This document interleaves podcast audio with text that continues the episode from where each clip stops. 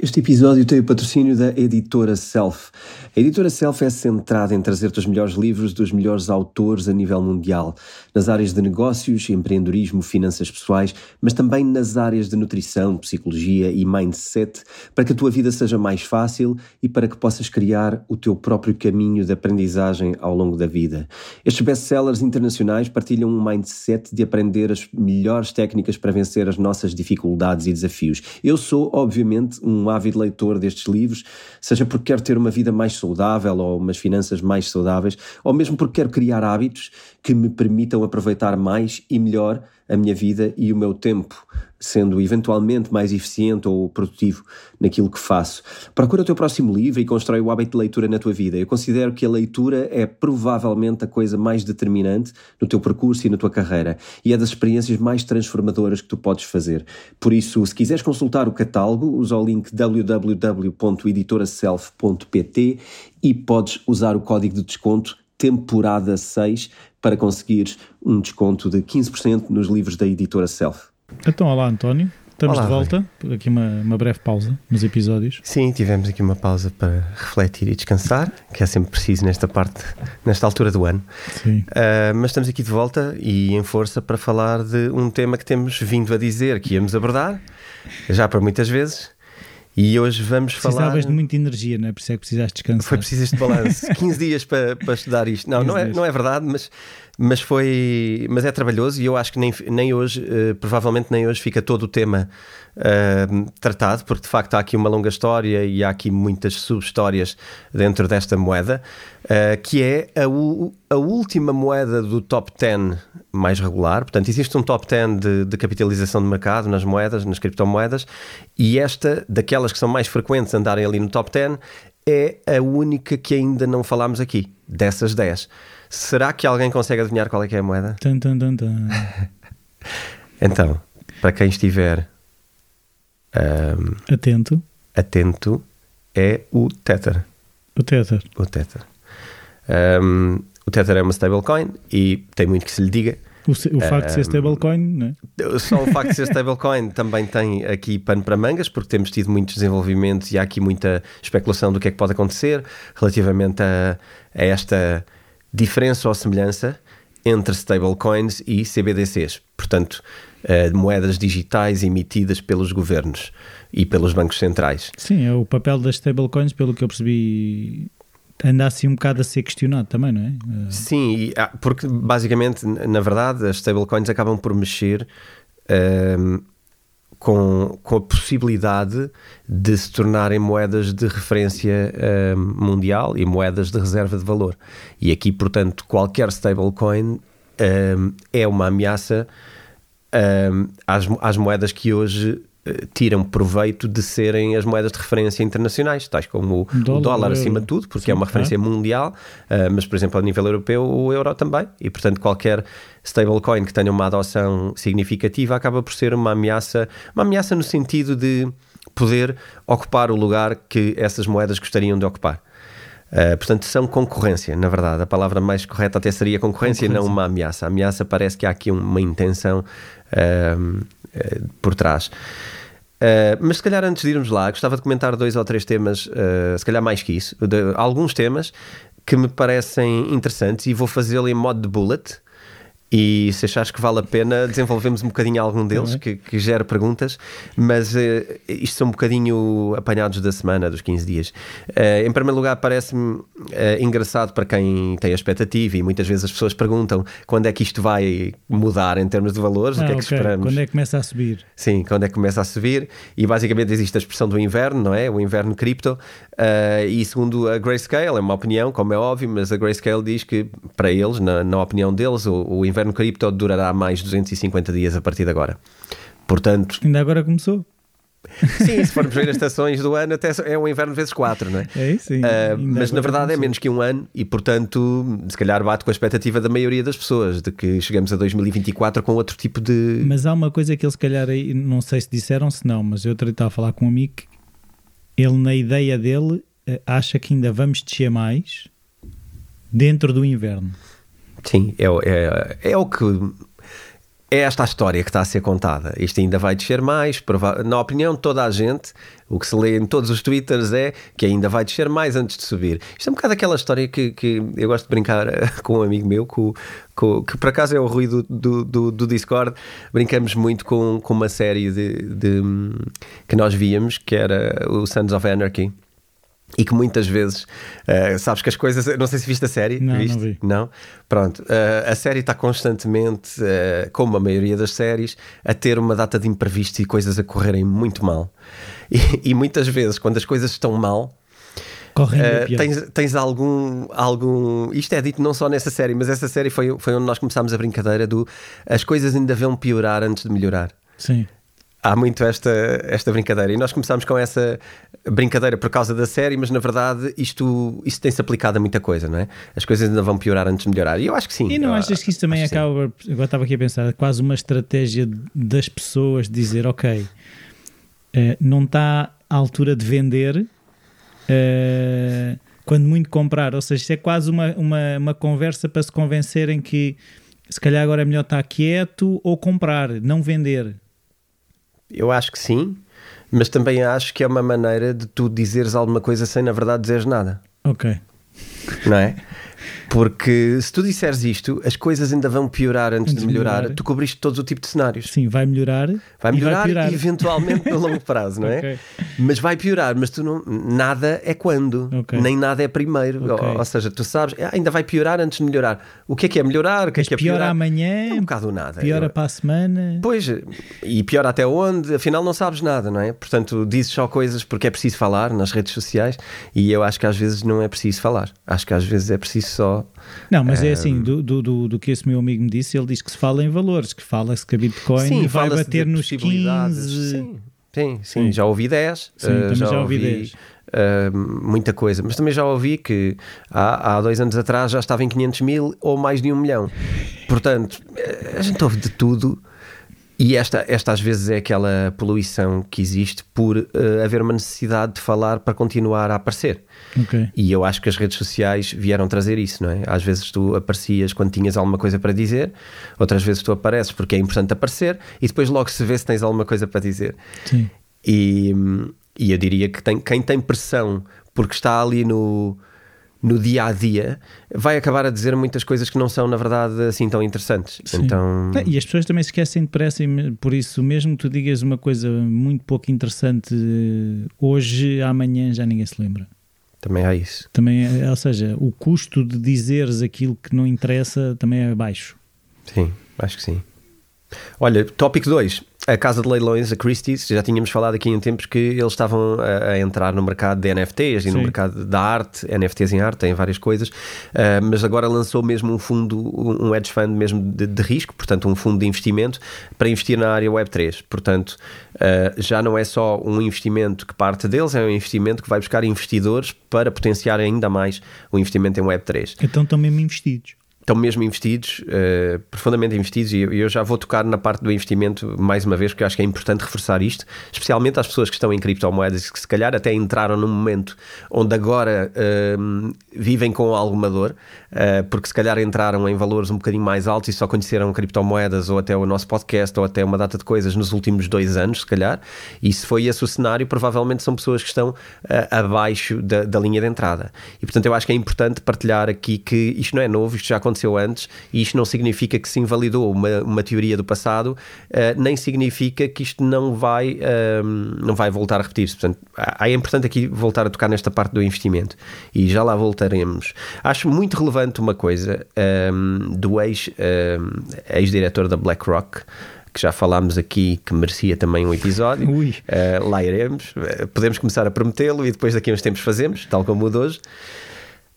Um, mas isto é muito relevante porque BlackRock é totalmente outra área, uh, de, portanto, é, é, a área de stocks e é a área de propriedade, basicamente, de todas as empresas do mundo que são relevantes. Uh, tanto este como o Vanguard, basicamente, são dois fundos que dominam praticamente o toda mundo. a economia, toda Isso. a economia mundial. Uh, e que diz que a Bitcoin estará em todas as carteiras de investimento. E aquilo refere-se a, a A BlackRock tem carteiras de investimento, não é? Como é óbvio. E, portanto, o ex-chefe, que não é o chefe, o ex-chefe dizer isto, o ex-CEO dizer isto, parece-me claro um, Isso sobre... é um selo de garantia para a Bitcoin, não é? Parece-me que sim, porque repara, o atual não vai poder dizer isto até o fazer, não é?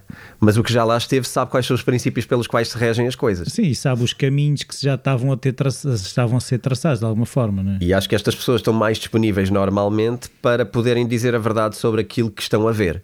Eh, não só estão mais disponíveis, como também isto lhes, lhes dá louros, não é? Porque eles, obviamente, são pessoas que à partida beneficiam por estar a prever, beneficiam por estar a ser a antecipar sucessos. Por ser referências em alguma coisa. E alguém eh, deste género estar a dizer que a Bitcoin estará em todas as carteiras de investimento, isto é aquela coisa que já falámos aqui do porquê é que em breve a Bitcoin tem que chegar a um valor um, bastante alto.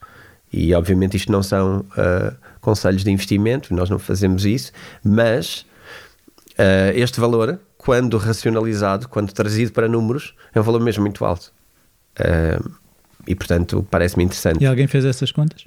Sim, estamos a falar de, de cada Bitcoin ter que valer mais de um milhão, cada uma. Se uh, todos os fundos. Basta que cada fundo uh, minimamente relevante tenha 1% ou, pouco, okay. ou um pouco menos de 1% uh, de Bitcoin no seu fundo, na sua carteira de investimentos, e estamos a falar de 1% e estamos a falar de uma parte pequena do, do, do, dos fundos que estão por aí.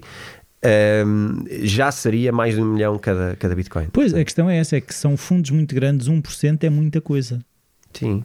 É, que, é muita por... coisa. Pois. É mesmo muito dinheiro, não é? Porque o dinheiro, na verdade, não está. Aliás, durante o Tether vamos partilhar uma coisa engraçada sobre uh, qual é o market cap dos bancos, na realidade, relativamente ao dinheiro mundial. E eu acho que vai surpreender muita gente este número. Acho que vai ser engraçado. Um, depois gostava só de tocar ao de leve, que isto também é um tema que merecia uh, investigação. Uh, vou falar basicamente do Suzu, uh, que era um dos, um dos diretores do Three Arrows Capital. Algumas pessoas podem ter ouvido falar ou, ou, ser mencionado como o 3AC. O 3AC é o Three Arrows Capital, portanto, é um dos, dos fundos de investimento mais populares dos últimos anos nas criptomoedas e que agora a, a abriu falência, basicamente. Acontece é que o Suzu uh, levantou uma ação contra o seu próprio fundo de 5 milhões de dólares. E portanto, esta história pode ser giro mais à frente entrar é. e detalhar. Eu não sei os contornos pois. da história okay, em profundidade. Um, sim, enfim, é preciso ver quais são os princípios desta, deste processo que eu confesso que não conheço. Isto é mesmo um, um bullet que eu partilho aqui, até para quem quiser durante a semana investigar. E eventualmente durante a semana, agora partilharei até no Discord alguns tópicos sobre este tema. Conforme eu vá aprendendo, vou partilhando lá aquilo que vou descobrindo. Um, o CZ, uh, há tempos atrás, tínhamos falado do Binance. Uh, estar a fazer uh, tokenização de ações, não sei se lembras disto. Sim. Ok, então a meio deste mês, talvez há 10 dias atrás, uh, o, o, o, Binance uh, encerrou por completo uh, este, esta funcionalidade. Uh, e considera o CZ que isto é contrário à filosofia do exchange e que não faz sentido e que temos outro tipo de ativos que, que, que devemos investir uh, e, e, que não, não continuaremos, portanto, este projeto de ter tokenização de ações e poder comercializar ações da Tesla, da Apple, uh, em tokens dentro do Binance. Eu, pessoalmente, daquilo que vou percebendo, diria que não é só uma mudança de, de estratégia ou de rumo, é também porque esta, esta ideia de estar a tokenizar ações e vender dentro é altamente uh, incómoda e é altamente uh, potencial a, a, levantar problemas em várias geografias e em vários governos e em várias Sim, causa de legislação, não é? Sim. E, e houve aqui algumas uh, geografias, como por exemplo a Alemanha ou também nos Estados Unidos, que Uh, automaticamente eh, lançaram avisos de que isto teria que ser uh, esmiuçado e clarificado e que isto não era provavelmente legal, teria que ser, teria que ser por outro método e por outro caminho. Portanto, eu diria que foi mais uma escolha de estamos, como o Binance está num processo de total compliance, total uh, cumprimento. A vontade é essa, espelhada constantemente. A vontade é de nós queremos ser compliant, ajudem-nos a ser compliant, porque uh, o que é que o engraçado do compliant é que uh, nem quem atribui as licenças sabe como é que o há de fazer. pois. E, e, engraçado, até aproveitava para partilhar uma coisa em Portugal muito engraçada que eu acho que se deve chamar a atenção disto e acho que devia ser uh, refletido. Em Portugal, tu tens algumas empresas na, na, na, área das criptomoedas e que têm a licença já do Banco de Portugal, que já conseguiram ter a licença do Banco de Portugal para operar legalmente em Portugal, com tudo reconhecido, como uh, capazes de uh, comercializar ativos digitais. Ok. okay? Uh, o que está a acontecer a essas empresas é que os bancos em Portugal, em conjunto, estão a fazer um boicote que não permite que elas abram contas bancárias. Bem, então o Banco de Portugal Portanto, autoriza, sim. mas os bancos não, não aceitam. Sim. Isto está a acontecer. nada. Está a acontecer agora. Eu Isso acho. não é ilegal? Eventualmente é. Porque legal ou ilegal não tem a ver com quanto é que a gente consegue fugir às coisas no, nos meandros da lei. Uh, tem a ver com aquilo que é também legalmente moral, não é? Moralmente legal, assim é que eu deveria, assim é que é. Uh, e repara, na verdade, eu acho que há aqui uma questão para resolver. Eu não quero uh, aqui atacar ninguém, nem, nem até eu próprio, pôr-me uh, a jeito para que estas uh, pessoas e entidades de repente tenham algum tipo de animosidade contra o nosso podcast ou contra mim pessoalmente. Mas gostava de partilhar uma ideia. Se tu tens uma autorização legal para funcionar, tu estás legalizado e podes funcionar. E aqui alguém dirá: mas os bancos podem ter a liberdade de recusar abrir conta bancária a um certo cliente porque acham uh, que é de risco. Podem alegar basicamente o que quiserem, porque eu, eu acredito que dentro da lei os bancos têm direito de poder não colaborar uh, com alguma entidade que escolham fazer. Creio que isto é possível. Uh, no entanto, há aqui uma coisa muito importante. Parece-me que a nossa forma de funcionar, quer tributária, quer legal, obriga as empresas a ter uma conta bancária. Okay. E aqui isto pode ou não ser uh, textual, como eu estou a dizer. De ter um direito. E aqui há uma questão simples que é se a empresa está autorizada a existir como entidade e como uma entidade legal e como empresa. E se as empresas são obrigadas a ter uma conta bancária, então eu diria que está na responsabilidade do lado de quem obriga a ter uma conta bancária, proporcionar uma conta bancária. Uma conta bancária. Parece-me líquido. Sim. Não faço ideia do que é que vai acontecer, isto é muito atual, não faço ideia do que é que vai acontecer, mas parece-me líquido. E parece-me que não dá para dizermos que isto não é connosco. Porque temos que ter um serviço mínimo mesmo porque repara, isto trata-se exatamente de justiça social aqui. Sim, sim, sim, sim, sim, sim. Não, isso é uma questão de discriminação. É alguém, é, é alguém que está injustiçado por um sistema de alguma maneira e que não consegue cumprir a lei e quer, porque repara, se eu sou obrigado a ter uma conta bancária, e provavelmente sou, até por questões de impostos e tributárias, então, ah, isto alguém vai ter que resolver esta, esta questão, parece-me.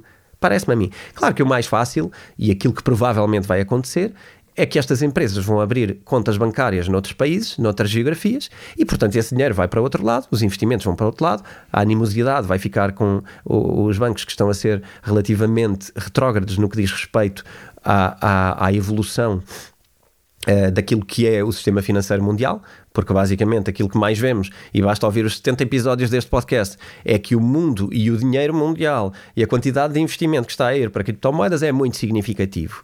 É altamente disruptivo, temos as maiores empresas do mundo a, a ter projetos em Web3 e em criptomoedas e em stablecoins e o que quer que seja.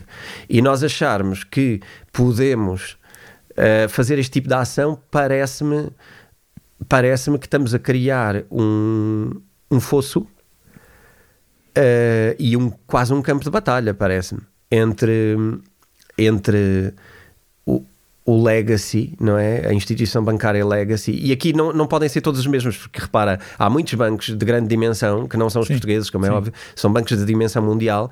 Uh, que têm projetos e, e, que estão a financiar criptomoedas e que estão a financiar projetos de criptomoedas. Então, mas esses não, não abririam conta cá? Ou seja, imagina que há um banco internacional que não é banco português porque é que não abre uma conta a esses exchanges? As soluções, quando as coisas têm, têm caminho, e é isso que eu estou um bocadinho a dizer, não é? Há caminho para isto, já se viu que há caminho.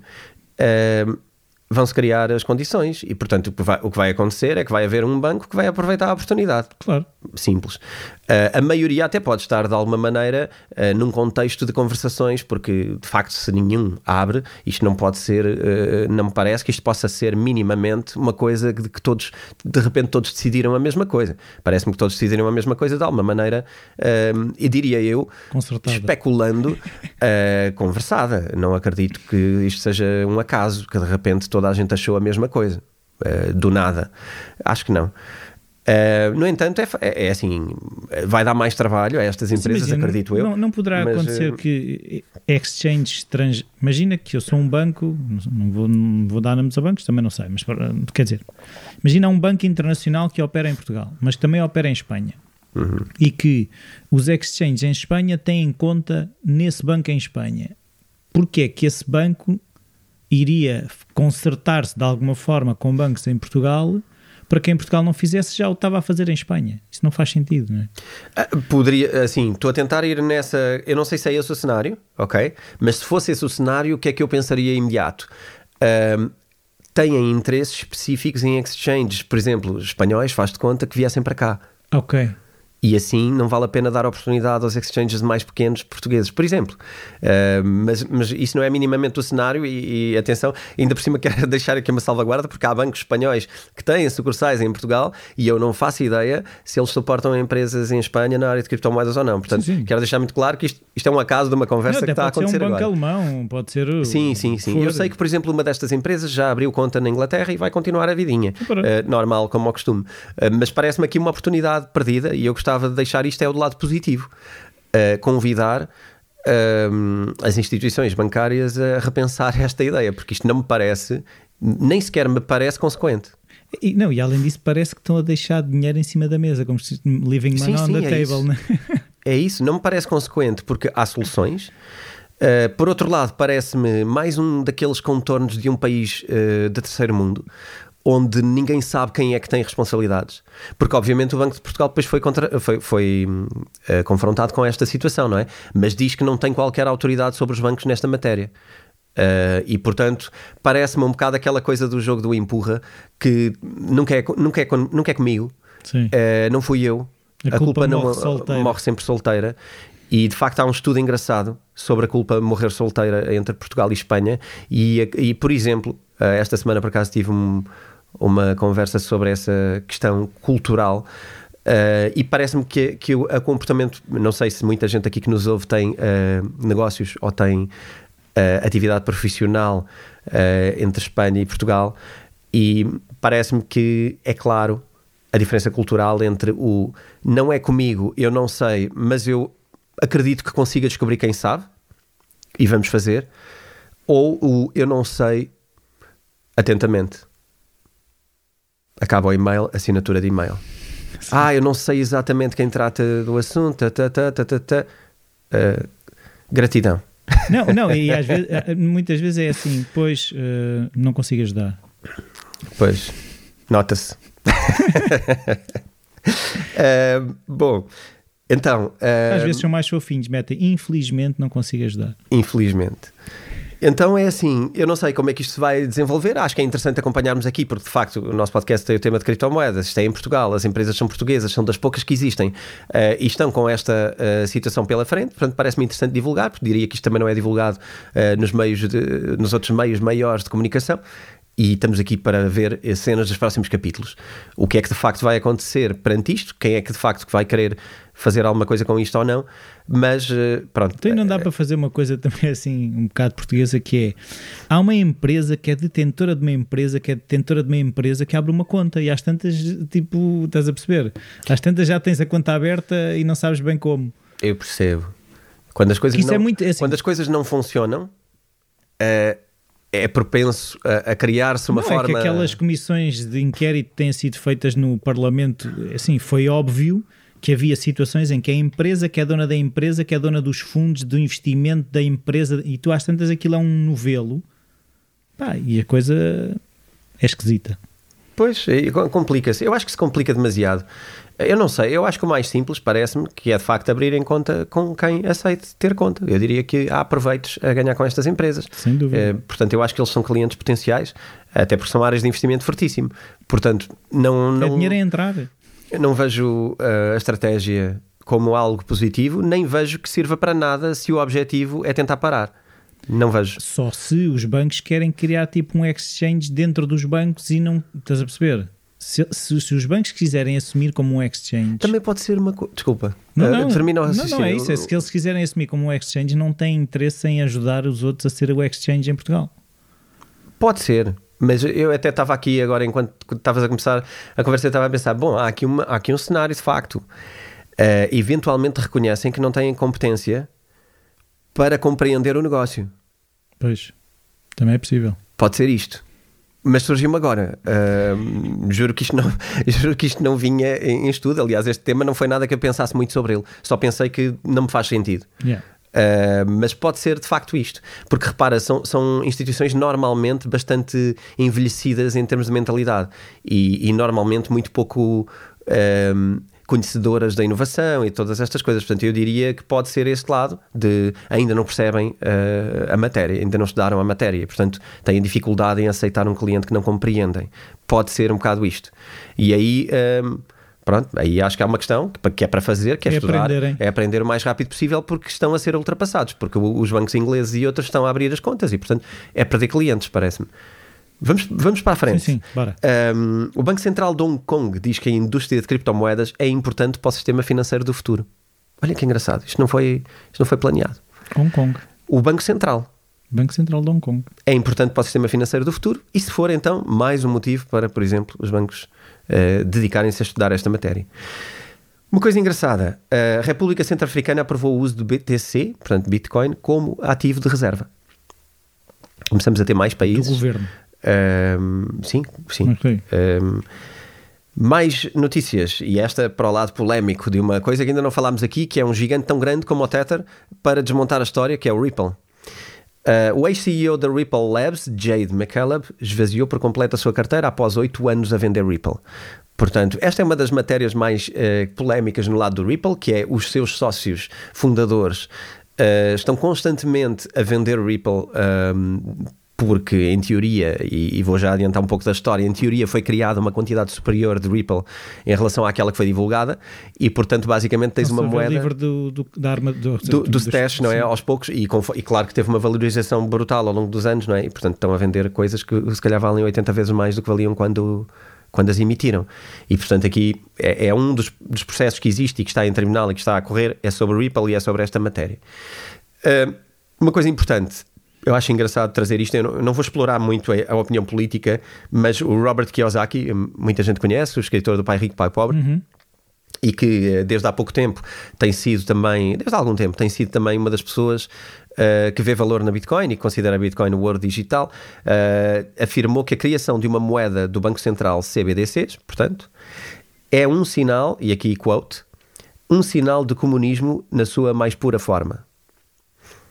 E isto tem a ver com duas coisas. Primeiro, tem a ver com estarmos a falar da geografia americana, uhum. importante primeiro contextualizar. Uh, aqui, comunismo é um partido político e é um dos lados da política e é à esquerda e tem uma história até um, relevante na, na, na, ditadura portuguesa. Nos Estados Unidos, o comunismo não é visto desta forma. O comunismo eh, nos Estados Unidos é visto como uma coisa bastante negativa. Uhum. Uh, o que aqui se quer dizer, e aquilo, traduzindo para português não só a frase, como o contexto, é, o, é a parte em que o, o, o comunismo representa para eles a, a não liberdade no capital, a centralização, a não liberdade de escolha, controle. o controle total uh, sobre os bens das pessoas uh, e, inclusivamente, uma coisa que historicamente também pode acontecer e já aconteceu, uh, o, ri, o risco de tu veres a tua riqueza confiscada por, por eh, um governo ou um banco central ou uma entidade que consegue confiscar a tua riqueza. Uh, e esta é a noção mais traduzida, mais próxima um bocadinho da ideia de comunismo que ele quer trazer sim, nesta sim, frase. Sim, sim, sim. Deixa-me dizer uma coisa que eu acho que pode ser um lead para as pessoas investigarem um bocadinho e perceberem o risco sobre o qual estamos. Não há muitos anos atrás, não há muitos anos atrás, todo o ouro físico nos Estados Unidos foi confiscado. Ok? As pessoas não podiam ter ouro físico, foram obrigadas a entregar. Não há muitos anos atrás. Então, e- Ok. Mas, mas deram-lhe o valor do ouro? ou- Foram obrigadas, mas foram obrigadas a entregar o ouro. É assim, até podem dar o valor. O Tá valor bem. é o valor. Está bem, mas Eu imagina. não sei qual é o valor de hoje nem o da manhã. Depois, não, mas é o que eu estou a Eh, Mas dizer. foste obrigado a entregar o ouro. Sim, sim, sim. Estás a perceber? Ou seja, o Estado confiscou. Confiscou todo o ouro das pessoas. Assustador. Pode até ter dado algo em troca. Confiscou. Ah, na verdade, E aumentou as suas reservas de ouro com isso. com certeza, não é? E ganhou um controle muito maior sobre o valor do ouro. Ah, Não há muitos anos, é quantos? eu gostava de precisar da data. Gostava de precisar Mais de data. 50, menos de 50? Ah, menos de 100, mas teria que fazer aqui uma pesquisa e não Ok. fica bem fazer pesquisas em direto. sim, sim, sim. Uh, eu acho que vou ter que trazer esse número a seguir, ok? Não, não tenho a data presente, falei disto só por uma questão de, de surgiu uh, a oportunidade de o, de o falar, mas não sabendo a data, prefiro não me atravessar Ok. e, e estar a dizer algo errado. Mas se calhar podemos pôr nos show notes, no fim, alguma coisinha na descrição, porque de facto tenho que ir ver, prefiro, prefiro ir ver. Mas não foi assim há tanto tempo. Não estamos a falar de há 200 anos atrás, não estamos a falar de há 150 anos atrás, estamos a falar de uma coisa relativamente recente. Um, e que já, já seria inaceitável na altura. Simplesmente a nossa memória é curta uh, e lá está. Achamos sempre que isso não volta a acontecer. sim. Só mais E uma. Então agora as pessoas. seja, Espera aí, estou a tentar aqui fazer uma ponta. Isso significa o quê para os dias de hoje? Iriam confiscar eh, Bitcoin? Não. eu, eu gostava de deixar essa porta aberta para nós sabermos de facto e podermos contar com as possibilidades. Ok. Fica a porta aberta. Eu acho que temos que pensar nas possibilidades. Um, têm sido feitas algumas leis ao nível da propriedade uh, e parece-me a mim que existe, até na Europa, uma intenção, em termos de propriedade, um, de, de mudar um bocadinho as regras do jogo no que diz respeito à propriedade. E aqui posso falar de imóveis e coisas do género. Portanto, eu diria que este tipo de coisas, nos próximos anos, um, nos próximos anos, vai haver uma tendência que eu acho que é a, a da redução da propriedade. Tu tens quando muito licença de utilização, é isso? Sim, já, já, já leste, não é? Sobre o World Economic Forum e as suas vontades de que I will own nothing and be happy. Uh, já muita gente trouxe isso. Uh, claro que isso foi retirado da mensagem principal, mas eu acho que tem a ver com isso, as pessoas serem utilizadoras. Esse é o sonho de qualquer, um, qualquer entidade que esteja do lado do controle, não é? E portanto, nem, nem, nem quero olhar para isto como se fosse uma grande cabala ou uma teoria da conspiração. É natural. É natural. Se tens uma empresa de carros, imagina que tu és dono de uma marca mundial de carros. Ok? É-te mais interessante vender o carro e nunca mais ter um revenue desse carro? Ou que o carro passa a ser uma, uma mensalidade para o resto da tua vida enquanto tiveres carro? e Tu hoje em um dia carro? vês, assim, tu já tens isso no software. Hoje em dia as pessoas já não querem, as não empresas compras. já não querem vender software, querem o licensing, vais pagando por mês ou por Sim, ano. Sim, portanto, eu acho que isso é uma tendência mundial em tudo. E a propriedade também é a propriedade do software, portanto, estou a falar de propriedade.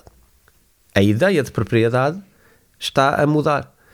Uh, e, e há muita gente interessada em mudar essa ideia de propriedade, que nesta, neste momento ainda, ainda está nas leis base de, de, de, de, de, se calhar, da Constituição e de outras coisas, não é? Direito à propriedade privada.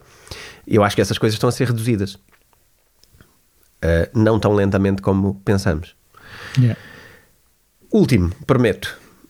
Uh, o Senado do Paraguai aprovou um projeto de lei sobre negociação e mineração de criptomoedas. Agora falta que o Presidente faça a passagem desta lei para que ela de facto uh, exista. Mas eu gosto de partilhar estas coisas de países porque eu acho que isto é relevante. Um, países a aprovar coisas, países a evoluírem coisas. Uhum. Qual é o sum up que eu quero fazer por causa desta coisa toda que estive aqui a falar? Este é um momento de criptomoedas em baixa de valor. Certo. É um momento de cotações baixas. Hum. Parece-me que, de todos os momentos de cotações baixas, é, como todos os outros, o maior até agora em evoluções, em adoção, Sim. em generalização, em aceitação, em governos e países e a, até terem... falar-se do assunto sem ser de, de, de, de chamar-lhe pirataria ou fuga ao fisco. Ou... Sim, por exemplo, pronto, deixar. A conversa mudou. A conversa começa a mudar porque eu acho que também os meios, uh, as redes de comunicação começam a perceber que existe um consumo muito grande deste tipo de conteúdos e, portanto, não dá para continuar a falar daquilo de uma maneira superficial e, e, e de alguma maneira superficial e ignorante, de alguma maneira. Então, diria eu, muita gente em todos os jornais está hoje uh, com gente dentro das equipas que consegue perceber um bocadinho sobre criptomoedas e falar um bocadinho uhum. sobre criptomoedas, quanto mais não seja partilhar estas ideias. Isto é um sum up que eu acho que resulta numa coisa que é eventualmente o preço não está a uh, refletir aquilo a refletir que está a acontecer. O que está a acontecer. E isto é comum, é comum em tudo. Portanto, eu acho que podemos esperar tempos engraçados um bocadinho mais para a frente. Tether? Tether. Vamos a isto. É preciso um novo folgo. Então, a uh, Tether foi criado no ano 2014 uh, por três uh, CEOs que hoje não fazem, não são eles que, que, que, estão à frente da moeda, era Brock Pierce, Reeve Collins e Craig Sellers. Uh, hoje eles são o, os seguintes três: Jean-Louis Van Del Verde, Giancarlo De Vassini e Paolo Arduino. Peço desculpa se alguns destes nomes não estou a dizer da melhor maneira, mas enfim. Uh, são estas pessoas. E uh, este Paulo Arduino, é importante dizer que também está no Bitfinex. E aqui, atenção, Bitfinex vai continuar a aparecer nesta história e nem sempre pelos melhores motivos. Hum. Há uma relação engraçada promíscua? Um, não quero estragar, Rui, não, não puxes por mim. então, a localização da empresa é engraçado porque é relativamente difícil de compreender, porque eh, existe em, Hong Kong, mas é relativamente descentralizado, existem vários locais, eh, existem várias sedes, portanto eu diria que é um bocadinho, uh, superficialmente vou dizer que é algo parecido com o Binance, que também tem várias sedes em várias geografias e que não se pode dizer que tem uma geografia. Isto parece-me algo até futurista no que diz respeito a organizações okay. e necessário. Uh, o SDT, toda a gente conhece o SDT, acho eu, uh, que é o SD vem de dólar e Tether, não é? O T de Tether. Uh, é uma das stablecoins mais populares, é a maior de todas ainda, e está cotada em praticamente todos os exchanges em todo o mundo. Portanto, é daquelas criptomoedas que está em todo lado e, portanto, tem, essa, tem esse nível de aceitação e de reconhecimento. Também tem Star, smart contracts em algumas das redes principais, nomeadamente no, no no Solana, uh, Solana sendo uma das modernas e, e, já lá está com smart contracts, portanto é provavelmente das moedas mais populares e, e até mais usadas uh, nas criptomoedas. Uma vez aqui no podcast eu anotei esta ideia, tu perguntaste-me para que é que se precisava de stablecoins. Certo. Eu vou novamente trazer um bocadinho essa explicação. E o Tether foi a primeira grande stablecoin a ser criada com esta necessidade. Em primeiro lugar, era muito difícil na altura nos exchanges conseguir uma conexão do mundo fiat versus mundo exchange criptomoedas. E não só era difícil fazer esta ponte, como depois era difícil materializar a tal coisa que eu expliquei nesse episódio, que é quando tu sais da Bitcoin porque eh, queres vender, tinhas que ir imediatamente diretamente para uma outra criptomoeda e podia não ser esse o teu interesse. Tu podias Sim. querer sair para uma moeda menos volátil, nomeadamente as moedas governamentais, fiat, não é? Uh, se tu tiveres aqui a fazer algum tipo de trading ou a tentar materializar algum ganho ou algum lucro, tu vais precisar, porque a tua moeda de referência para a tua vida continua a ser ainda o, o dólar ou o euro, tu precisas sair para dólar ou euro para sentires que realizaste o lucro e depois então comprar quando a moeda esteja mais em baixo, outra vez voltar a comprar. Tu precisas de fazer este edging com outra coisa. E uh, ter que fazer isto para uma conta bancária, terias que tirar o capital novamente do exchange, e portanto isto era altamente arcaico neste aspecto. Então uh, criou-se a ideia de stablecoins, cujo objetivo é terem paridade de um para um com a moeda de referência, Pode seja ela o dólar ou o euro, uh, ou outra, e conseguir assim, sem sair do ambiente de exchange, ter esta salvaguarda de epá, eu acho que agora a Bitcoin vai descer e portanto eu quero uh, retirar o meu investimento e quando ela descer eu quero comprar mais. Um bocadinho o que fazemos com as ações quando queremos investir em ações. Um, e como era difícil também uh, este, este, processo todo, nasceu uh, o Tether e, e, e, nasceu esta ideia. Uh, também era difícil outra coisa, que era conseguir empréstimos e conseguir um, seguros. E portanto eles puderam, a partir do momento em que Tether conseguiu criar uh, uma equivalência de euros para dólares, o Tether passou a ser uma entidade que pode fazer créditos uh, em, em, Tether e empréstimos em Tether às outras empresas que escusam de ter que contratualizar para trás com entidades bancárias. O Tether aqui conseguiu uh, inicialmente. Mas como é que eu faço um, um, como é que eu faço um empréstimo com um Tether? Ou seja, Tether é um exchange, é o quê? Ou seja, qual é que é a entidade? Porque uma coisa é dizer-me assim, Solana é uma criptomoeda ou não sei o quê ok, eu num exchange qualquer, seja num Binance, seja num Crypto.com, seja qual for, eu compro aquilo ou não compro aquilo, não sei o quê. Agora, como é que eu faço um contrato com Tether? De um empréstimo ou de um seguro? Tu hoje o que tens são, são protocolos, não é? Ou seja, por exemplo, a Aave é uma, é uma plataforma exatamente disto, de empréstimo de criptomoedas e empréstimo de. e, e também de seguros e de uh, contextualização de. Uh, basicamente é uma é um reflexo do mundo financeiro dentro do sistema de criptomoedas. Portanto, é trazer para dentro do, do mundo de criptomoedas a banca.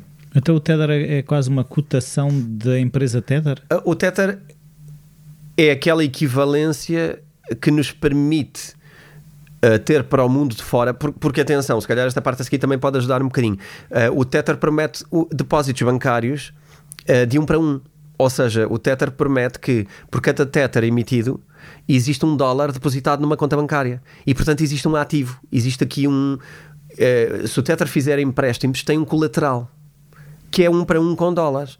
E, portanto, à partida, como tu tens o colateral do empréstimo, tu podes fazer este tipo de manobras uh, de, de, empréstimos, uh, de, de, segurar bens, porque tu tens a partir de um cash flow Sim. que permite uh, pronto, fazer esse, essa manobra. já vamos falar sobre este um para um e já vamos falar sobre a verdade do, do um para um ou não, porque esta é uma das maiores questões do Tether. Já tinha ouvido que não é bem assim, mas pronto. Não é bem assim.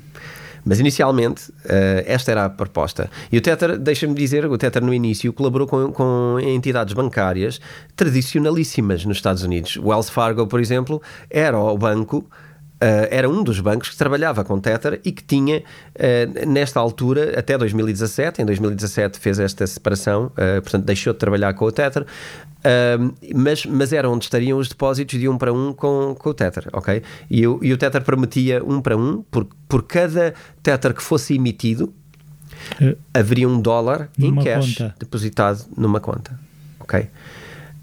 Um, aqui eu se calhar começo a história por outro, por outro lado. Um,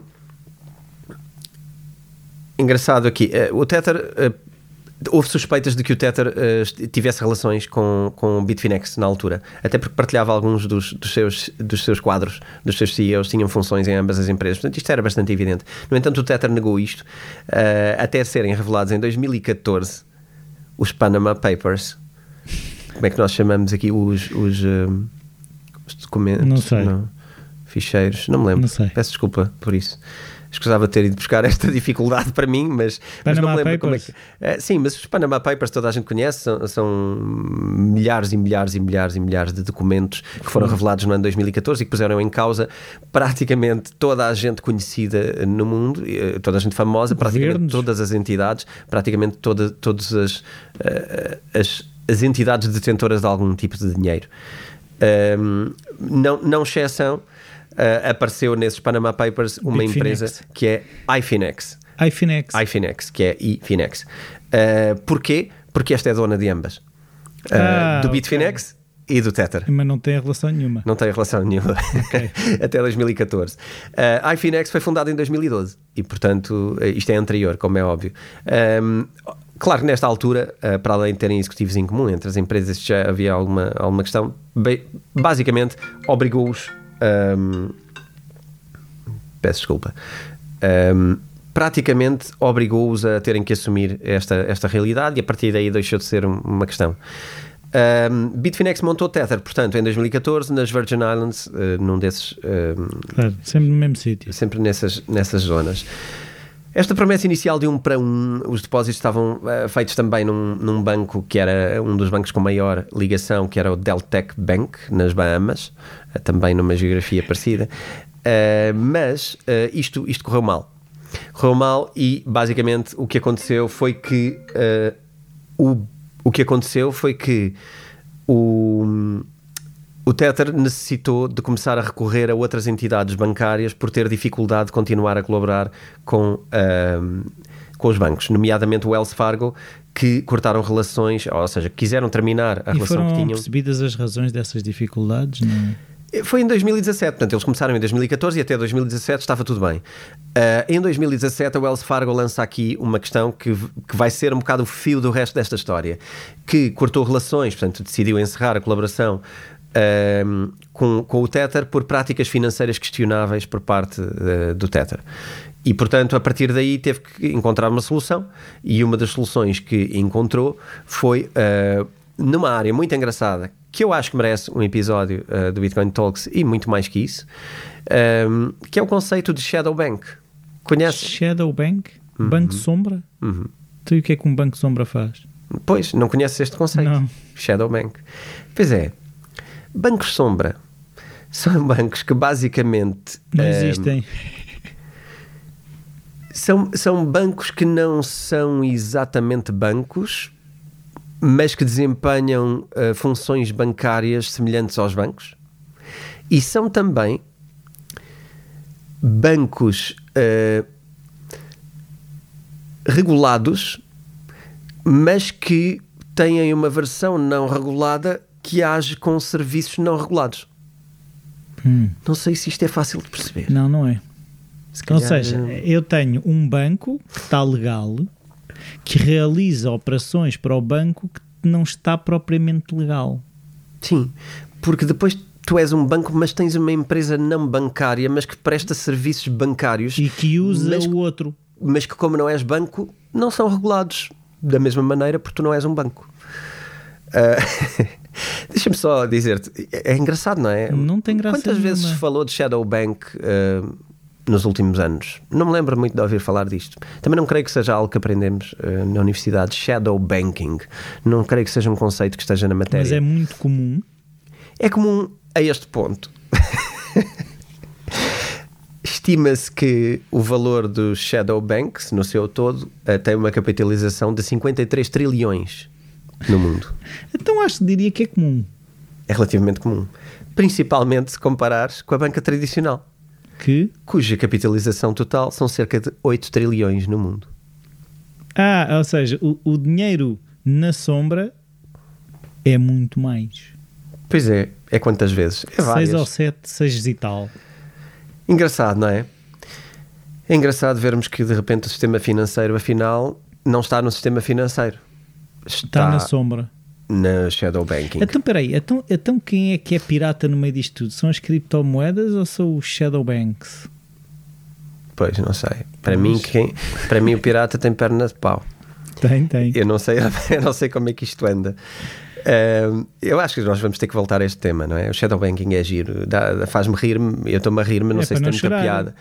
Ah, acho engraçado só tentarmos aqui desmontar para as pessoas. A questão é, um como, bocado- é, como, é, como é que isto chegou. Imagina, como é que há uma realidade que tem seis ou sete vezes mais do que aquilo que tu achas que é o, o principal, ou seja, não, não, é, não é uma coisinha. Não é uma coisinha. E como é que nós temos estado tão cegos relativamente a isso? Não é? E que me desculpem se eu eh, se acharem que eu estou a ser demasiado hum, objetivo a dizer isto não é inocente. Se tu tentas fazer sombra, é porque há alguma coisa tu queres esconder. E- não é? Pois, pode ser, pode ser isso, não é? Porque, Parece-me. por- porque lá está, quem é que anda na sombra? Quem não quer ser visto. Não sei muito bem como pegar não. Mas, mas é, mas é uma questão do. é- olha, tu lembras-te eh, lembras-te eu no, no curso. Eh, no curso de, de criptomoedas, o curso de Bitcoin e criptomoedas que, que tenho na plataforma e que quem quiser ir ver pode ir ver. Link na descrição. Não quero, ehm, não quero fazer demasiado shilling, como se diz aqui no episódio, é isso. Mas eu já falava de um ativo dentro disso que os bancos usaram eh, que se chama Credit Default Swaps. Sim, Isto diz alguma coisa. Swaps, sim, este claro. é um dos produtos não regulados. Ah, ok. Eu, na altura, falava e explicava como é que isso tem uma enorme responsabilidade na crise de 2008. Sim. Lembras-te? Eu explico Sim. isso no curso. Sim. Como é que, e como é que a Bitcoin nasce dentro deste contexto, uh, com uma quantidade uh, de dinheiro em credit default swaps que basicamente fez falir a economia ocidental. Então isso faz todo sentido. É assim, se a Bitcoin vem ser a luz para a sombra, há todo o interesse da sombra em apagar a luz. Sim, pode ser. Não, não é? é? Porque se, fores, se entendermos a coisa de, ok, está ali uma data de coisas que não convém a gente falar. De repente há uma pessoa que acende uma lanterna. Aquela pessoa é extremamente incómoda, porque depois vais começar a ver o que é que lá está, não é? Eu acho que sim. E acho que é importante até, e estou muito. Estou satisfeito por ver que, até no curso, eu falei sobre uma coisa que agora vai ser mais falada, mais vezes falada. Portanto, quem tirou o curso deve se lembrar dos famosos credit default swaps, de X vezes o dinheiro da economia e etc. E como é que isto fez ruir o sistema. Eu acho muito giro estarmos agora a pegar numa coisa e de repente estas pontas vão se unindo àquilo que nós vinhamos a dar de matéria no curso, que às vezes pode parecer um bocado seca, e acredito, aquelas matérias Uh, aqueles capítulos mais teóricos no início que explicam as crises, que explicam uh, a economia mundial e qual foi o problema e porque é que ele se pode repetir. Acho giro que agora estejamos aqui a falar de um outro tema e de repente vamos parar uh, a lugares que já foram falados ali. Portanto, Mas isto não abona é muito a favor do Tether. Ou seja, não, estamos a não. falar de sombra Sim. E, e, estamos a falar do Tether. Uh... Sim. É, vamos concluir algo sobre o Tether mais à frente, mas, mas eh, de facto, como eu disse sempre, o Tether tem uma história relativamente shady. E shady já era uh, a pensar um bocadinho nestas questões de, de, banco sombra. de banco sombra. Eu acho que é condiz. Um, então, com quem é que trabalham? A Crypto Capital Corp. Eu também não vou explicar muito sobre isto, mas este Crypto Capital Corp, basicamente, uh, é uma corporação que Uh, faz um papel muito parecido com o papel dos bancos junto de muitas empresas de criptomoedas. E, portanto, uh, obviamente, diria que uh, podemos ir ter facilmente ao, ao Crypto Capital, estudando a maioria das criptomoedas. Muitas delas têm relações com o Crypto Capital, ok? É quase um que é banco é... central de cripto? Será um, pelo menos um banco de suporte, não é? Um, não sei, um banco central não, porque tem funções de regulação sobre as criptomoedas. Aqui será mais como o banco parceiro okay. em cripto de muitas das criptomoedas atuais.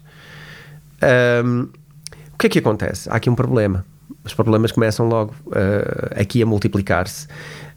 Um, o Tether perdeu 850 milhões com esse, com esse banco, com essa instituição, Crypto Capital.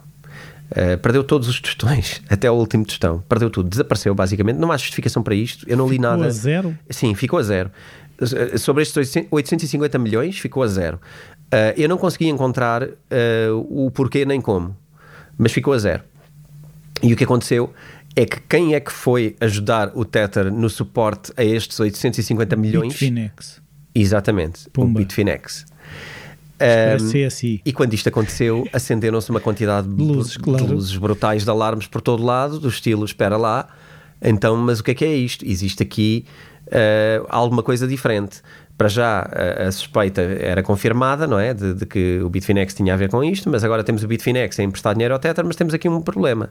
Onde é que estão os outros? Na verdade, o Bitfinex está a garantir o Tether. Mas está a garantir com o quê? Com empréstimos e depósitos e etc. dos seus clientes.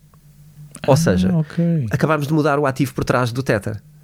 Antes era dólares um para um numa conta bancária depositados e agora são as contas do Bitfin, de, dos clientes do Bitfinex que estão. Agora já não é, um, tem, já não é nada. Eh, uma mistura de ativos não claros do lado do Bitfinex, mas que não era uma garantia do Tether. Isto é uma garantia diferente. Isto já representa não, uma é, certa garantia. Sim, mas já não, é, já não é um dólar para um Tether. Ainda mais quando tu não sabes exatamente o que é que aquilo é. Não é? Estamos, a financiar, estamos a dizer que temos garantias que são depósitos de clientes, são contas de clientes. Será que é isto? Ou será que não, que são contas de, de, de depósitos e, e, da ação uh, de garantias do Bitfinex, mas estamos a usar duplamente uma garantia do Bitfinex, por exemplo? Aquilo é garantia do Bitfinex e é também garantia do Tether. Isso é quase crédito default. Isto é criar dinheiro do nada, exatamente. Isto é criar dinheiro do nada. Então aqui a história começa a ficar um bocado complexa e, e perigosa e descredi eh, fica descredibilizado o Tether, não é? Um... Mas ainda há muita gente a acreditar naquilo, não é? Senão não estava nos 10 sim, mais sim, sim, capitalizados. Sim, sim. Estamos num crescendo de descredibilização, mas eu acho que depois temos que fazer aqui um contraste com, com outras realidades. Um, o que é que acontece? O Tether foi, uh, obviamente, foi alvo de uma ação em tribunal por parte de, de, de uma entidade AG que eu não descortinei o que era, mas de Nova York, basicamente, que levantou um processo e disse: Meus amigos, vocês vão ter que parar o que estão a fazer, a gente vai ter que perceber, vão ter que partilhar os documentos, afinal, o que é que é isto, expliquem-se melhor. Mas neste processo, uh, no curto prazo, neste processo, o Tether mudou a mensagem uh, que garantia no seu website. E dizia que garantia um de para um, um, para um uh, em cash numa reserva bancária, mudou a dizer que. Um, Deixa-me aqui tentar ser mais textual nesta parte. dizer que as nossas reservas de um para um incluem moeda tradicional e cash equivalence e que de tempo a tempo pode incluir empréstimos de Tether a terceiros e que esses terceiros podem incluir entidades afiliadas ao Tether. Ou seja, mudou profundamente o seu, o seu colateral, deixando uma coisa muito aberta e muito vaga de dizer, ok, eu posso Pode ser ter quase tudo. cash equivalence, quer dizer, isto é quase tudo que são ativos financeiros. Pode ser uh, empréstimos a entidades afiliadas. Empréstimos de Tether a terceiros que possam ser até afiliados. E aqui está a cobrir, de alguma maneira, a hipótese de poder uh, agir com garantias com a Bitfinex, que é um parceiro, é um afiliado, de alguma maneira. Uh, e, portanto, procura aqui, na verdade, transparência, uma relativa transparência em relação ao que já estava a fazer antes, mas só o fez pressionado por um, por um processo. Shady. Muito. um, ora, aquilo que se descortinou, entretanto, e, e, atenção, é importante aqui dizer duas coisas. Primeiro, um, antes, não é duas coisas, é ressalvar uma coisa antes de dizer isto, que é uh, não existe uma auditoria feita ao Tether por uma entidade imparcial, até hoje. Portanto, um, isto basicamente, toda a informação que existe é sobre o que foi descoberto, é sobre o que quem investiga, e há muita gente a investigar. Um, existe, aliás, posso partilhar, aliás, um, um, canal uh, de YouTube que uh, se dedica a isto, que se chama Bitfinext. Um, e que basicamente é, mas é assim, isto é para quem queira mesmo ir, ir mesmo profundo na, na coisa uh, e que e investiga, dedica-se a investigar esta coisa profundamente. Eu confesso que parece-me eu acho que pode ser uma curiosidade, pode ser algo que queremos explorar, mas eu acho que não é necessário para, para estarmos na nossa, na nossa vidinha. Eu, eu confesso que não sigo. A não ser que e, portanto, gostem não... de mistérios, não é? São mistérios, basicamente é isso, é uma investigação. É um bocado de jornalismo de investigação, mas mesmo profundo porque é uma coisa muito eh, funilada, não é? É mesmo sobre isto. E portanto, enfim, fica a divulgação para quem quiser. Às tantas, uh, sabes, um sabes, quem, sabes quem é que são as pessoas que estão a fazer isso? Bitfinex. Não, não sei. Não sei. Bitfinex, vais ver. -se. Ainda vão descobrir quem está a fazer a investigação sobre aquilo tudo mas, mas são eles que, próprios. Mas olha que tenho descoberto coisas uh, desconfortáveis, nomeadamente algumas que eu vou partilhar aqui. Um, a maioria destes colaterais são dívida de algum tipo. Portanto, basicamente, uh, repara, se tu tiveres obrigações de tesouro americano, por exemplo, 2008 all over again. São dívida. Sim, sim. É? Tu estás a dar dívida como garantia. Mas se alguém fizer uh, o que nós chamamos durante o curso, quando explicamos essa parte da, da crise de 2008, se alguém, se alguém entrar em um evento de crédito, isto é, isto é, uma, isto é, uma, é um dominó, não é? É aquele dominozinho que o primeiro, basta o primeiro começar a incumprir, tu tens uma data de incumprimentos a seguir, porque estamos baseados em ativos que na verdade não são ativos, são dívida. Um, pronto. E há quem diga que uma grande parte da dívida, quem quiser explorar este assunto, é a dívida chinesa e que pode inclusivamente haver dívida associada à Evergrande, a empresa da área de imobiliária que quase derrotou a economia chinesa aqui há dois anos atrás, será assim? Um ano, dois anos atrás. Um, ver Evergrande, ver dívida chinesa, ver assuntos para quem quiser, mas uh, isto é muito diferente ter um para um com dólares. Muito diferente. Um, claro que Tether não, não, não, não entregou nenhuma auditoria uh, prometida. Sério? Uh, e, engraçado, a Hindenburg, creio que estou a dizer bem, lançou um bounty, um prémio de um milhão de dólares para quem conseguisse descortinar os ativos por trás do Tether. Giro. Pode Mas como sido... é que não fecham isso? É que isso é que me está a fazer confusão. Tipo, imagina. Eu acho que isso é, é a última frase do podcast. Ok. Eu, eu, isso é a última frase que eu vou dizer no podcast. Como é que não fecham isto? O Tether nunca partilhou esse detalhe, mas, mas levantou suspeitas de que isto fosse só uma manobra de publicidade por parte do Hindenburg para poder aparecer e, e, e portanto, mostrar-se. Segundo processo legal, uh, cinco exchanges processam o Bitfinex uh, porque acusam o Tether de estar a ser usado para manipular preços uh, do, do, com o Tether, manipular preços da Bitcoin e das outras criptomoedas, especialmente Bitcoin e Ethereum, uh, durante a bull run de 2018. Uh, e estes exchanges, obviamente, consideram que o processo seria este: o Tether imprimiu o Tether sem base, imprimiu moeda, Claro. como algumas outras entidades também imprimem. Andou a brincar com o Bitcoin e com o Ethereum. Andou a comprar, a comprar provocou um aumento de preços e depois vendeu. e vendeu. Claro. Uh, isto não, não está necessariamente provado, mas esta é a acusação constituída por cinco exchanges que se reuniram para fazer esta, este processo ao Tether e isto aconteceu, creio que no ano de 2018, 2019, uh, este processo. Então, o que é que temos? Mais shady, né? A questão é, quando se começou a investigar esta, esta questão, parece que a realidade afinal uh, era outra. Uh, Tether poderia de facto estar a ser usado para manipular minimamente os mercados, mas essa teoria um, existe de que de facto as stablecoins impressas uh, podem servir uh, para manipular mercados, porque basicamente uh, imprimem e fazem mint. A verdade é que estas moedas também são queimadas em momentos de, de quedas de mercado, ou seja, as stablecoins são moedas que aumentam a oferta quando há procura de moeda e diminuem a oferta quando há um, excesso de, de, moeda e fazem-no de uma forma relativamente ágil. E quando são queimadas, uh, não é tão popular do que quando são impressas. Claro. E como se criou aqui um buzz muito grande à volta das suspeitas de Tether, cada vez que Tether imprimia era um escândalo e era uma coisa muito falada, mas quando Tether queimava ninguém falava. E portanto, feitas as contas, ao que parece, estes cinco acusadores exchanges. Uh, pedem agora apenas, quando pediam 1.4, uh, creio que 1.4 mil milhões uh, de indenização, agora uh, alteraram o pedido para pedirem apenas custas de tribunal, de advogados e indenização pelo processo. Ponto. Portanto, isto representa, a meu ver, parece-me, e, e, segundo consta, um completo recuar da, da posição, porque basicamente é, é, estilo, ok, a gente fecha isto com um valor simbólico e, e só que nos permita recuar uh, sem, sem perder a face, se calhar.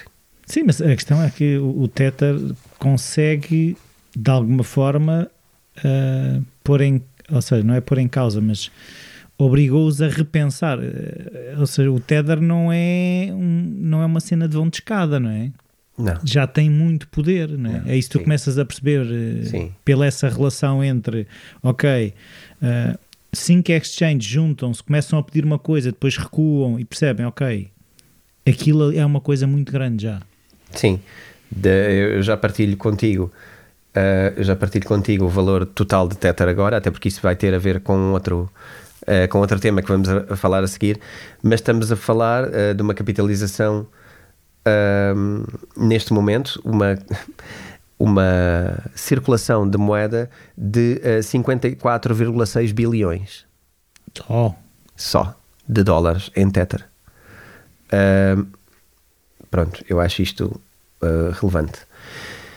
Voltando aqui à, à, narrativa, eu já volto mas, a relacionar aqui. Uh, mas não será tudo Bitfinex? esses 56? Não, isto é, isto é a quantidade de Tether que existe emitido, portanto isto, isto está em circulação, ou seja, hum, uma quantidade enorme Mas muda muito de mãos, a questão é isso, é perceber... A eh, circulação... Sim, não sei se, se, existem... Sim, existe... Um, Deixa-me dar-te o volume de 24 horas. Um, 79 milhões. 79 milhões em 24 horas. Sim. Isso é interessante para quem? Não, a circulação do, do Tether é, é basicamente um instrumento para os exchanges, não é? Poderem funcionar, porque é a maneira como eles conseguem que, prestar um serviço útil aos, aos, um, aos utilizadores das plataformas o, o Tether é muitas vezes emitido a favor destas entidades. São elas que. que Estás-me aqui a descozer a, a narrativa okay. mais para a frente, mas vai ser isso. Uh, o que vamos perceber um bocadinho mais à frente é que um, o Tether é altamente concentrado. Uh, e, e, essa concentração está na mão de algumas entidades cripto que já falámos aqui em outros episódios. Uh, mas antes eu gostava de falar sobre esta, esta ameaça ao Tether, que é o Stable Act. Muita gente já pode ter ouvido Stable falar. Act? O Stable Act é, um, é, um, é uma proposta de lei uh, dos Estados Unidos que já tem a ver com esta situação de stablecoins versus moedas governamentais versus CBDCs. Uh, e que, e que vem, vem, se for para a frente, vai colocar dificuldades brutais a qualquer stablecoin e, e, portanto, fica claríssimo que a ideia é derrotar stablecoins para que elas não concorram com CBDCs. Eu diria que isto não vai ser o plano, uh, mas o StableX é uma enorme ameaça. Porquê? Porque, basicamente, tudo que pede uh, ilegaliza imediatamente todas as stablecoins que existam porque elas vão ter que cumprir com regras bancárias, então vão ter que ser aprovadas pela Federal Reserve, vão ter que ter KYC com todos os seus utilizadores, uh, o que é algo muito longe de se conseguir fazer. E basicamente vão ter que fazer uma coisa muito gira: vão ter que manter as suas reservas na Reserva Federal. Portanto, é, seria uma centralização total das stablecoins para o lado destas uh, reservas federais. Agora, o que me parece, e aquilo que tenho vindo a ler, é que o Stable Act é pouco provável que vá para a frente, porque agora diz-se que também, e já está público e publicado, que as stablecoins, já partilhei, creio que até no meu Instagram, numa história, as stablecoins eh, já são faladas no âmbito bancário pelos reguladores de transferências uh, financeiras de que são extremamente úteis para transferências, para agilizar o processo financeiro e transferências bancárias. E, portanto, a partir daqui, se elas estão envolvidas em pagamentos e em atividades com pagamentos, não me parece que stablecoins possam, de repente, ser inviabilizadas, porque acho que isto pode ser um tiro no pé para o mercado financeiro. Um, Existe também um, um, um, uma outra entidade, uma espécie de um jornal cripto, que é o Protos.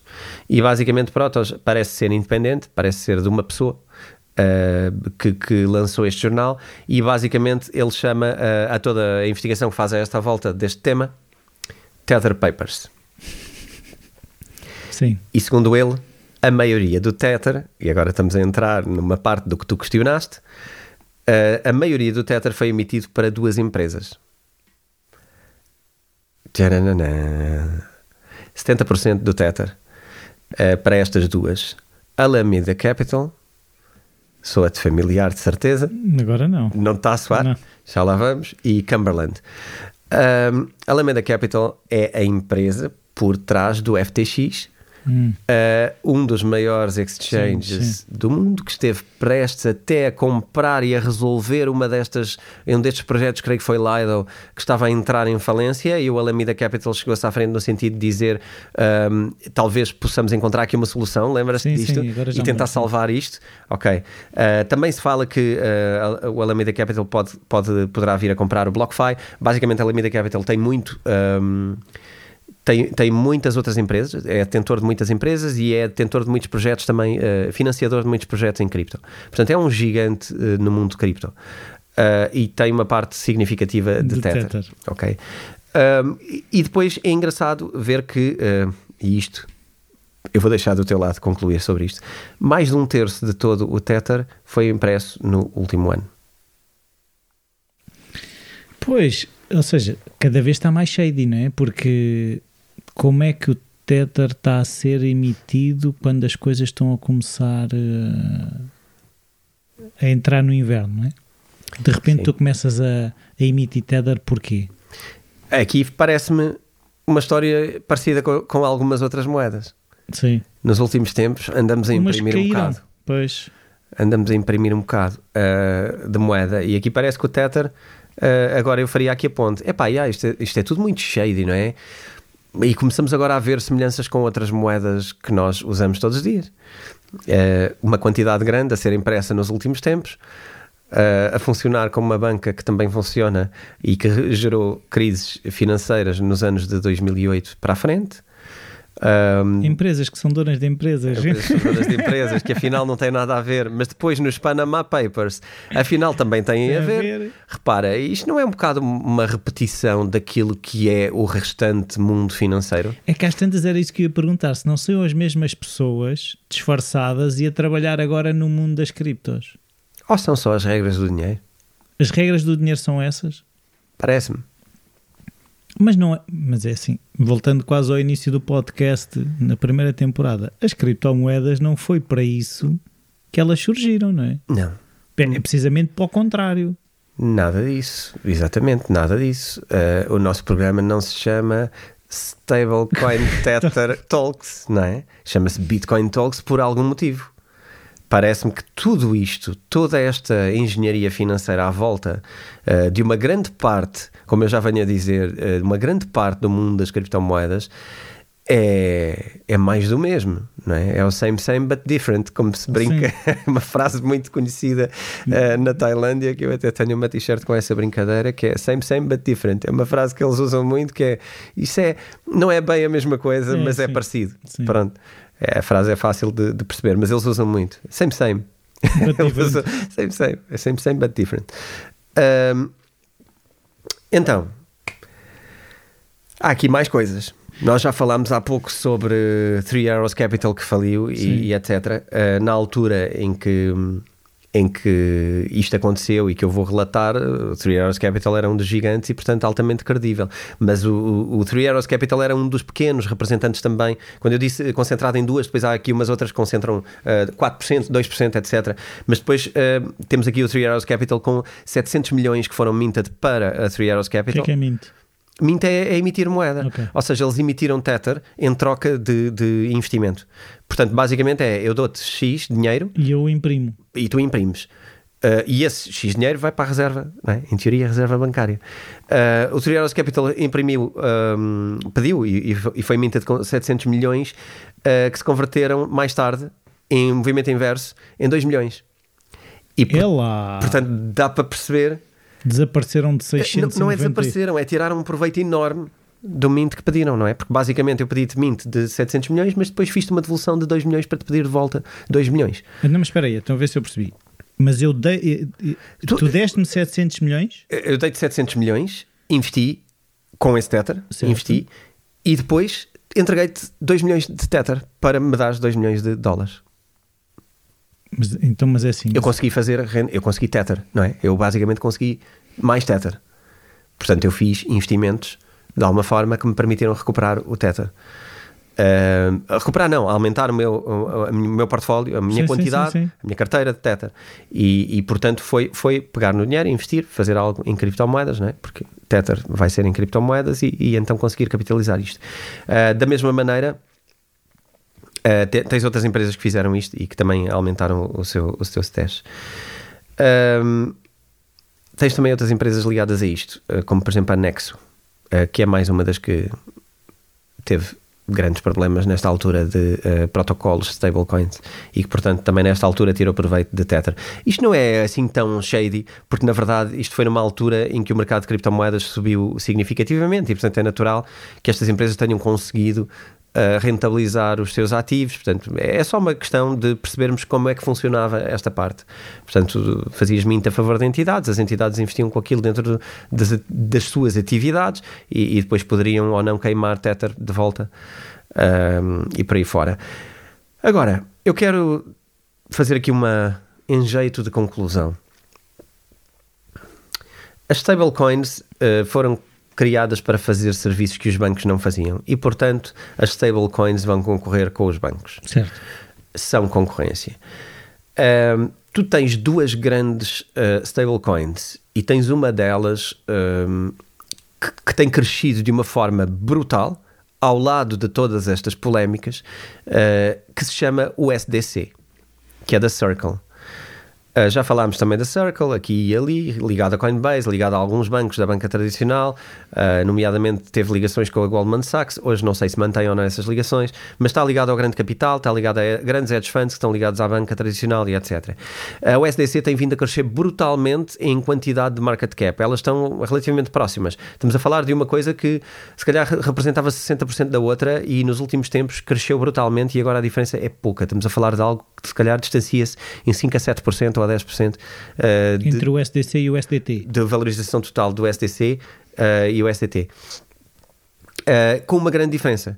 O SDT sempre foi shady, sempre foi uh, tremido ao longo dos anos, sempre teve estes processos legais que não estão concluídos uh, e, e, sempre teve estas ligações difíceis com o Bitfinex e, e, foi muito falado. Ao contrário, o SDC é totalmente suportado pela banca tradicional, é auditado frequentemente por entidades um, consideradas independentes. Uh, é regulado, está constantemente a tentar ser o mais compliant possível com todas as regras uh, que lhes são exigidas e, portanto, uh, eu diria que podemos assistir aqui a uma transformação. Aliás, eu acho que estamos a assistir a transferência de, do valor que está investido em Tether passar para. Eh, se a tendência continuar, o SDC vai ultrapassar eh, fortemente o Tether e, e eu diria que vai tomar o lugar do Tether na grande finança cripto. Sim, mas, mas isso será o fim do Tether. O Tether pode continuar a existir, mas ser muito mais pequeno, não é? E deixar de ser aquele gigante uh, das cripto, que aliás, muita gente me pergunta, e, e esta parte da conclusão, eu acho que é isso que é até que ponto o Tether é perigoso para as criptomoedas e pode levar a uma queda brutal nas criptomoedas, porque o peso de Tether é muito grande. Sim, se calhar, se calhar, não sei, isto já, se calhar já é aqui uma, uma história que eu estou a inventar, mas até que ponto é que não houve alguém que percebeu isso e é preferível ir esvaziando o Tether do que de repente aquilo implodir, não é? Acho que era necessário. Uh, eu, não, eu não quis muito falar mais cedo do Tether, até porque eu acho que é um acender de alarmes que quase nem vale a pena fazer, porque eu acho que é preciso amadurecer a comunidade cripto, amadurecermos todos para depois substituir o Tether por uma coisa um bocadinho é mais sólida, porque se de repente toda a gente no mercado cripto que já percebeu que Tether é um bocadinho shady dissesse a, a, a, alta voz, uh, isto é mesmo shady, eu acho que muitas coisas boas iriam uh, acabar terminar, perder-se por completo, por causa de uma coisa que não tem a ver com elas, tem a ver com um sistema que já existia, criado, foi o que foi possível criar na altura, também é preciso perceber isto. Sim. Uh, foi o que foi possível criar para poder fazer funcionar o mercado de criptomoedas. Eventualmente, agora estamos numa fase de maturidade que permite substituir isso para uma coisa credível e, mesmo naturalmente, todas as criptomoedas têm feito um caminho credível. Não é? Atenção, mais uma vez, reservar esta independência criptomoedas, serviços, coisas, exchanges, decentralized exchanges, serviço, smart contracts, muito diferente de Bitcoin. Hum. Bitcoin é outra coisa. É outra coisa. Não precisa de nada disto. Uh, mas não tenho dúvida nenhuma. Se me perguntares se o Tether for processado, acabado e CIS de acabar funções, a Bitcoin vai ou não sofrer no preço? Vai. Claro que vai. Claro. No preço. Sim, sim. Claro que vai. Brutalmente. Claro. E se calhar vai levar uns anos a recuperar tenho dito isso e quero confirmar isso aqui no podcast, mas acho importante uh, perceber que eu disse no preço, não disse no valor. Claro. E portanto, essa é aquela parte que eu acho que temos de ter. Sim, sempre... mas agora é uma coisa que não ficou clara para mim, mas eu, aquilo que eu me parece é que há um interesse por parte dos exchanges nos tethers da vida. Sobre, claro. É o, fundamental, é um serviço importante. É isso, o Tether para eles é muito importante. É um serviço, sim, é importante. É importante. Pode ser um serviço melhor ou pior, não é? Mais based ou menos based em, em ativos, de facto têm valor. Mas, enfim, deixa-me só dar Força. aqui mais duas coisas para se calhar entrar na grande questão, que, que tem a ver com isso. Queria só fazer este desvio. Ah, existe aqui uma possibilidade de ser banido eventualmente, mas para ser banido seria banido dos Estados Unidos e não, e não do, do, do mundo inteiro de uma forma global. Isto, isto relacionado com os lawsuits que tem, com os processos em tribunal que tem. Um, e o SDT também, nos últimos tempos, tem vindo a tentar ser o mais compliant possível, regularizar e tornar cada vez mais transparente a sua atividade. Uh, não está no momento, não tem, autoria, não tem auditoria independente, não tem uma data de coisas que são fundamentais, mas tem aqui uh, uma tendência para, parece-me, uh, credibilização. E agora, se calhar, aquela coisa que pode, pode eh, fazer-nos, pode permitir-nos alguma paz. Apesar de tudo isto, apesar deste shady, apesar destes fundamentos e ativos que nos baseiam o Tether, que afinal não são assim tão ativos, na verdade, a qualidade das reservas do Tether não é muito diferente da reserva dos bancos. Qualquer banco atual. Eventualmente é melhor. As reservas de Tether, eventualmente, apesar de tudo isto, e nós ficarmos aqui extremamente. É, uma, é quase uma cadência de desilusão atrás de desilusão, conforme vamos falando no podcast. Apesar de tudo, eventualmente é uh, materialmente ao nível ou melhor do que a maioria dos bancos que, que têm também é pá, mas isso é a lógica do mal o menos. Claro. E é a lógica também, como se faz cá em Portugal, de algumas autarquias que, ah, ele rouba, mas faz. Isto não é, não é a lógica. Não. É puramente perspectiva. Não é o então está tudo bem. Eu digo isto no sentido de nós estamos aqui profundamente a, a fazer um debate ao Tether e a dizer o Tether é muito perigoso e isto e aquilo, mas atenção, se espelharmos isto com outra coisa com a qual convivemos todos os dias, que já nos gerou crises derivadas daí, que continua a cometer erros inaceitáveis no sentido de credibilizar ou de ter ativos para fazer face aos problemas que possa criar na economia, para aí fora, não estamos a falar de uma coisa tão diferente com aquela que trabalhamos. Certo, mas uh, não podemos é perder o norte de que não, não, é para aí que nós queremos ir, é, não é o outro é mau, é, é, vamos seja, balizar no mau. O outro é pior, este não é mau e ficamos por aqui. A questão é o caminho não é este. Eu acho o caminho, que o caminho é o é outro. Este. Eu acho que o caminho não é este. Eu acho que as stablecoins, se querem de facto concorrer com os bancos, se calhar já estão a concorrer. Mas se querem ser melhores que os bancos, têm que fazer melhor que os bancos. Se o Tether quer ser melhor e se queremos que as criptomoedas sejam uma área de maior credibilização, maior segurança, não podemos achar que o barómetro é aquilo que tínhamos, porque então não fizemos nada. Não, não, não. É aquela coisa do uh, criámos uma blockchain e depois tratamos aquilo centralizadamente como se fosse uma folha de Excel, então estamos na mesma coisa. Claro. Portanto, são serviços que eu acho que podem ser uh, espetaculares se depois houver um nível de exigência espetacular. Não esquecer sempre aquela regra, não é? São pessoas. As pessoas onde mexerem, eventualmente vão ter dificuldades. E, e se calhar concluo desta maneira, que está aqui o desafio, não é? Vamos ver se o SDC eventualmente é a grande stablecoin que pode inovar toda a banca mundial. E acredito que não seja a única, haverá outras que vão competir uh, para este lugar. Porque uh, eu, eu, eu, agora que estava a ouvir, estava a dizer outras, porque é isso que eu espero, é que não haja um domínio com, uh, evidente de esta ou aquela, ou seja, eu quero que haja uma US, USDC, uma blá blá blá, uma lá lá lá, ou seja, porque se viemos cair no o dólar, o euro, pá, estamos no mesmo. E eu Sim. acho que é mais interessante se calhar tivermos coisas sólidas, mas várias, do que ter só uma, não é? Sim, a tal, a tal ideia da descentralização Sim. permitir um, alguma distribuição de poder, não é? Sim. Uh, também há uma que eu gostava de mencionar que também está a crescer fortemente, que é o DAI. Ok? E eu acho que o DAI merece atenção. Um, DAI é um, é um, é um protocolo diferente, uh, se calhar vamos ter que trazê-lo também aqui depois para, para apresentar até uma forma diferente de fazer as Mas coisas. também é uma stablecoin? Não. Uh, também é uma stablecoin e portanto também concorre para este mercado, simplesmente está no concurso de, de moedas diferentes. De, de, nós falámos aqui já de descentralização de governança e o DAI compete também nessa área. Portanto, acho que é, até pode ser relativamente fascinante ver como é que isto pode ser diferente e em vez de estar nas mãos de uh, bancos da banca e de outras coisas, pode estar na, na mão das pessoas que a gerem. Pode ser engraçado uh, trazer esse conceito. E se não tens nenhuma questão, hum, por não, hoje não é assim. É, tudo. Pronto, é só clarificar que é shady. É um bocado. e Estamos que a Bitcoin não, é, é, é, está, mais uma vez, o que eu acho, eu acho que os tethers são bons, são bons exemplos para toda a gente perceber, ok, é preciso estar atento, porque se, se isto entrar numa coisa de que eu quase eu nem tenho que abrir os olhos porque eu sei que está tudo a funcionar. Está tudo bem.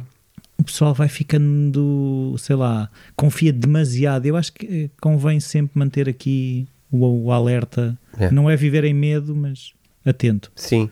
Então, se calhar, convidava as pessoas a seguirem-nos no YouTube. Eu gostava muito de fazer o canal de YouTube crescer mais. Portanto, se as pessoas estiverem alinhadas com esta ideia e quiserem ajudar mais a crescer o nosso canal de YouTube, vão lá, sigam o nosso canal, façam um thumbs up, subscrevam o canal para poderem ter notificações sempre que sai um novo episódio. Às vezes as pessoas mandam -me mensagens a perguntar quando é que sai, etc.